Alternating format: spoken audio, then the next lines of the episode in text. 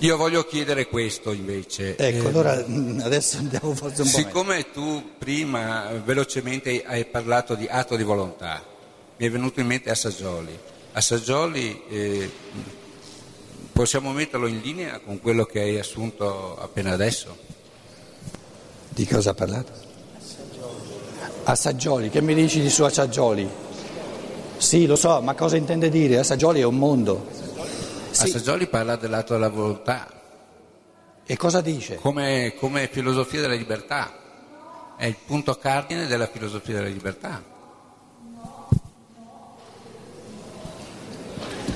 Io volevo una risposta da Lasciamo, te. lasciamo da parte Assaggioli, che già è complessa la cosa con la filosofia della libertà, capito? Altrimenti entriamo in una discussione su Assaggioli. Atteniamoci alla nostra esperienza di esseri umani, capito?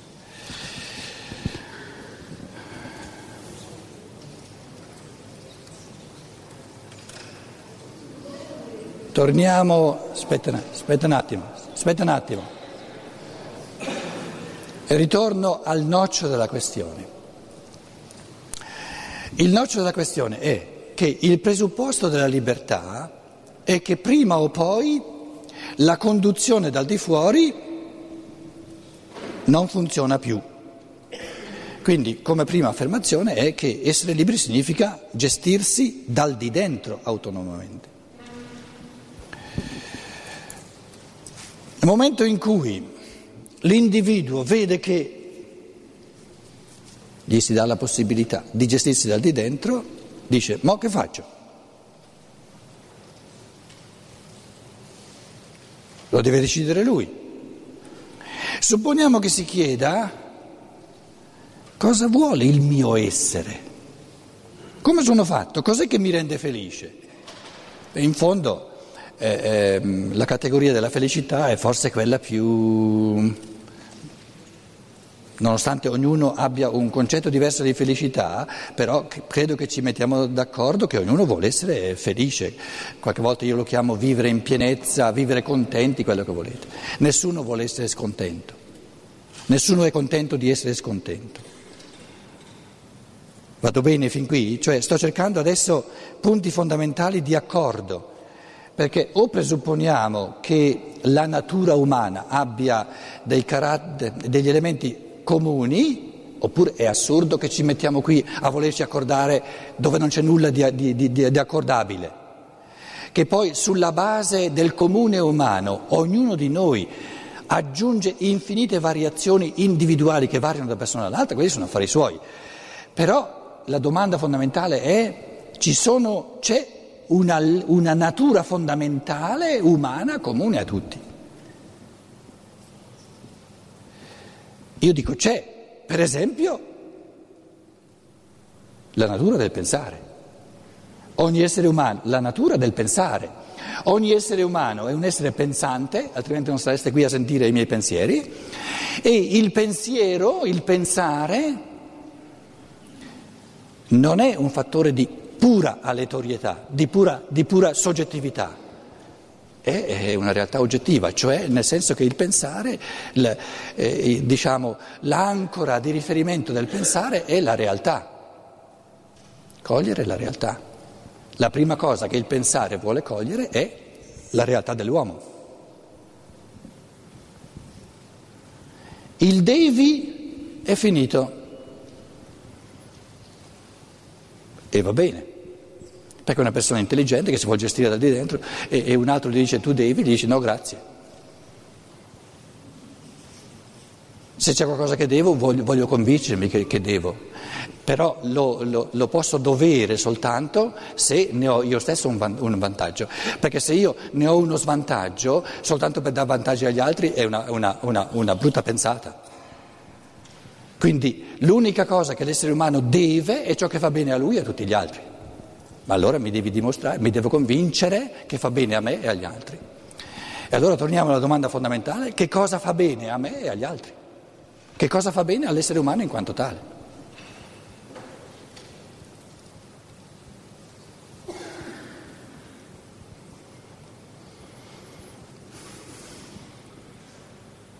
Da che mondo è mondo? Gli uomini hanno dato una risposta a questa domanda. Cosa fa bene all'uomo? Cosa cerca l'uomo? Cosa gli dà gioia? Hanno usato due risposte che però noi adesso dobbiamo, eh, non le possiamo più recepire dalla tradizione, dobbiamo farle nostre, dobbiamo capirle a modo nostro. Abbiamo visto con la parola convinzioni come diventa problematico. Allora, la risposta tradizionale, sia che chiediamo, sia che chiediamo a un Aristotele o a un Platone o a un Tommaso d'Aquino o a un Hegel o a quello che volete, la risposta tradizionale è l'essere umano cerca la verità. Poi l'altra risposta fondamentale è cerca l'amore. L'uomo d'oggi dice Piano piano, andiamoci piano, andiamoci piano. Comincia perlomeno a mettere tra virgolette queste due parole. Perché vatte la pesca, tu cosa significa verità, cosa significa amore? Verità è, eh, come dire, il mondo del pensiero, l'amore è il mondo del cuore e nella misura in cui l'essere umano vive la verità, e vive l'amore, trasfonde la verità e l'amore nelle sue azioni e, e trasforma sia la verità sia l'amore in azioni nel mondo, eccetera. Cos'è che fa bene all'uomo? La risposta dei millenni è ti fa bene, ti dà gioia, ti dà pienezza, la verità e l'amore. Che vuol dire? Cosa vuol dire?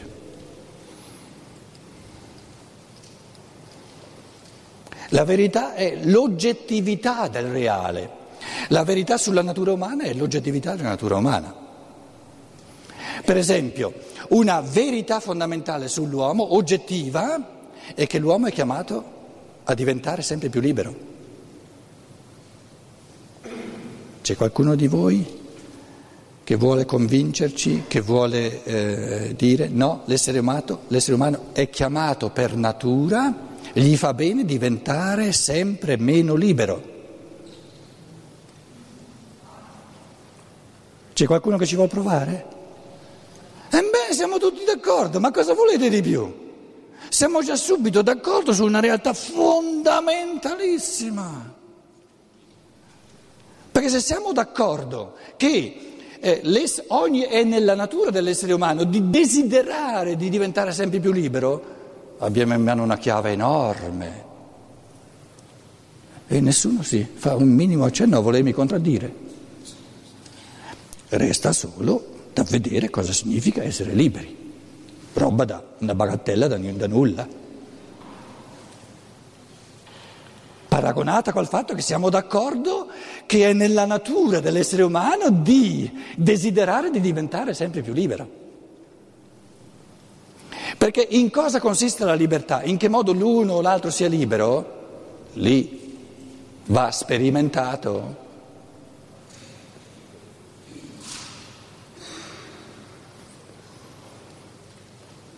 E cos'è l'affermazione che dice l'essere umano per natura vuol diventare sempre più libero, sempre più autonomo? È una convinzione che viene disattesa dagli esseri umani e perciò sono così poveri.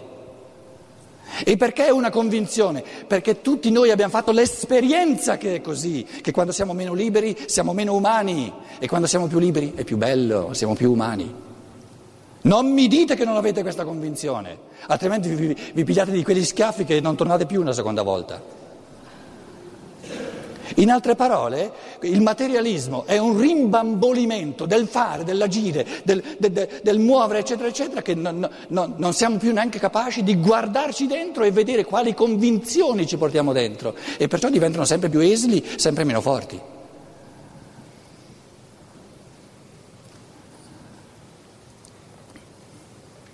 È enorme questo accordo che è così, che è così scontato. È enorme, ma, ma, ci rendiamo conto noi che, che, noi sorvoliamo il fattore della libertà come se fosse scontato e adesso andiamo a vedere che, che leggi ci vogliono, eccetera, eccetera, eccetera, eccetera. Ma godiamoci il convincimento dell'aspirazione alla libertà, che è sacro, altrimenti non godremo nulla.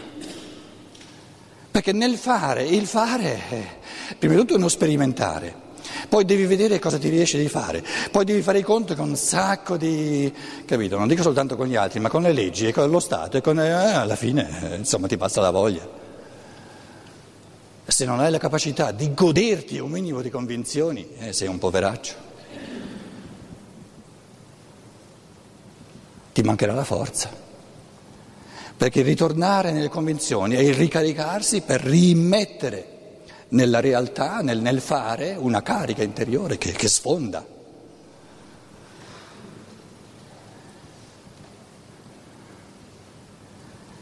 Quindi la non libertà è il disattendere le convinzioni di fondo che ci portiamo dentro e diventano sempre più esili perché non gli, facciamo attenzione, non ci afferrano più.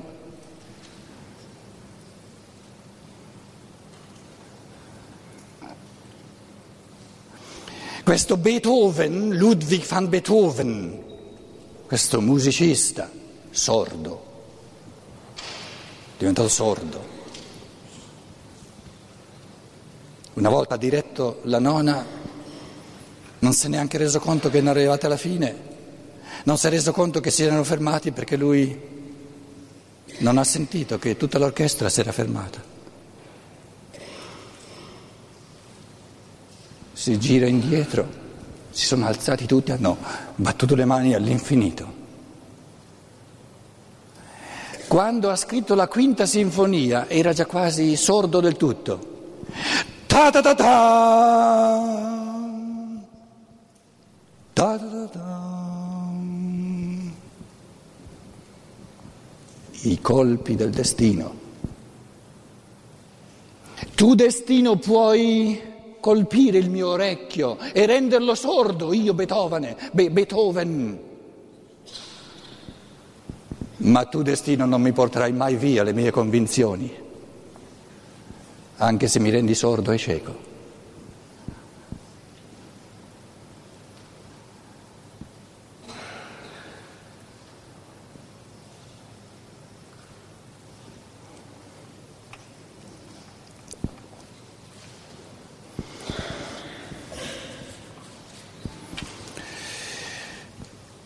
Eduard von Hartmann, abbiamo visto, la fenomenologia della coscienza morale, afferma che la volontà umana dipende da due fattori, li abbiamo visto, principali, dalle cause motrici o motivi e dal carattere. Se si considerano gli uomini come tutti uguali e soltanto irrilevantemente diversi, allora il loro volere appare determinato dal di fuori cioè dalle circostanze che ad essi si presentano. Se si considera invece che per uomini diversi una rappresentazione diventa motivo di azione soltanto quando il loro carattere è tale che la rappresentazione susciti in essi un desiderio, io ho parlato di questi desideri maggiorati che sono convinzioni, questioni di carattere dell'individuo,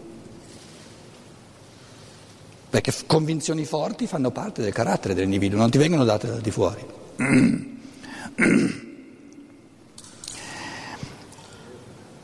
Allora l'uomo appare determinato dal di dentro e non dal di fuori.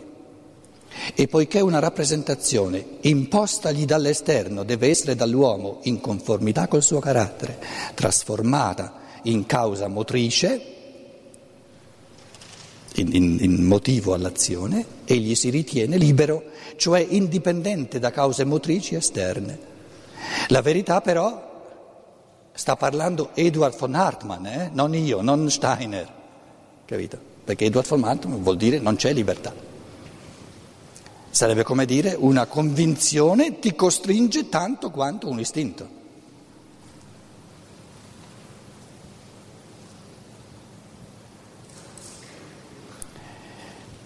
Un istinto è la natura in me, non io.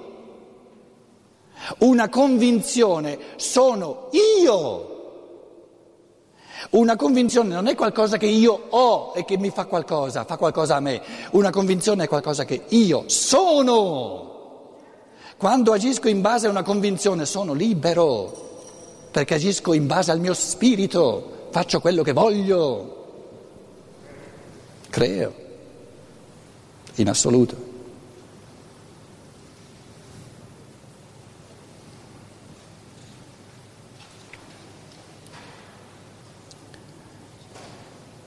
E poiché una rappresentazione impostagli dall'esterno deve essere dall'uomo in conformità col suo carattere trasformata in causa motrice, egli si ritiene libero, cioè indipendente da cause motrici esterne. La verità però, secondo Edward von Hartmann, è che se anche siamo noi stessi che eleviamo le rappresentazioni a motivi, lo facciamo tuttavia arbitrariamente, lo facciamo tuttavia arbitrariamente ma non lo facciamo tuttavia arbitrariamente, ma secondo la necessità della nostra disposizione caratterologica, quindi in modo tutt'altro che libero. Anche qui si trascura di distinguere, dice Steiner,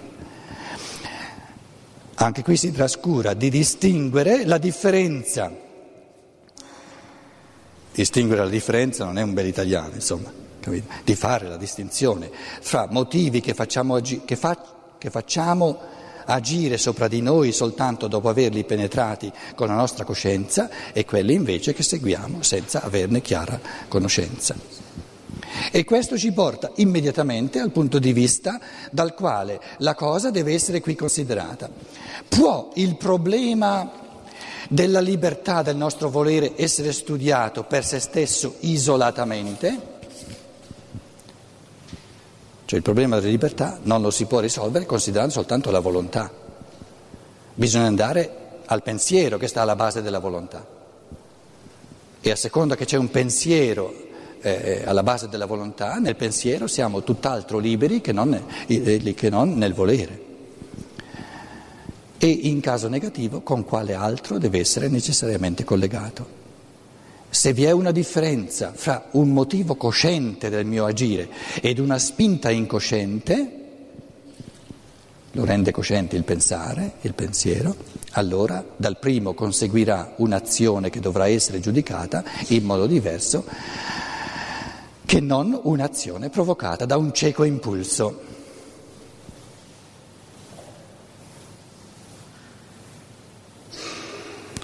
Quando agisco per rabbia, sono altrettanto libero che quando agisco per amore?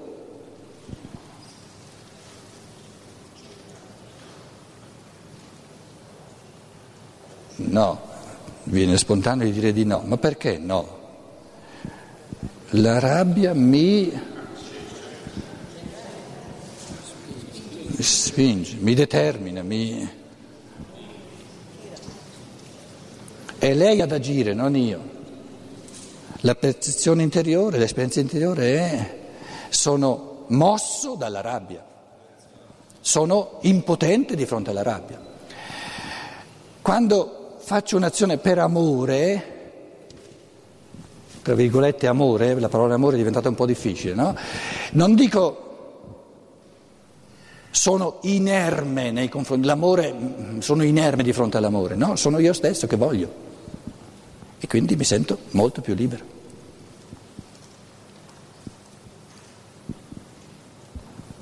Essere liberi significa fare più che si può per amore. Se mi lasciate passare questa metafora un pochino sentimentalistica, perché non è bello che questa parola amore eh, diventi così problematica che dobbiamo usarla in tra virgolette oppure eh, proibirci di usarla, perché allora eh, va via una cosa importantissima. Perché l'amore è l'assenza della libertà. Essere liberi significa fare qualcosa per amore. Perché mi va di farlo, mi piace di farlo, sono contento di farlo, godo di farlo. Uno che dipinge, gode di dipingere un quadro, fa per amore, per amore all'arte, per amore ai colori, per amore alla... ama essere creativo. Amare significa godere.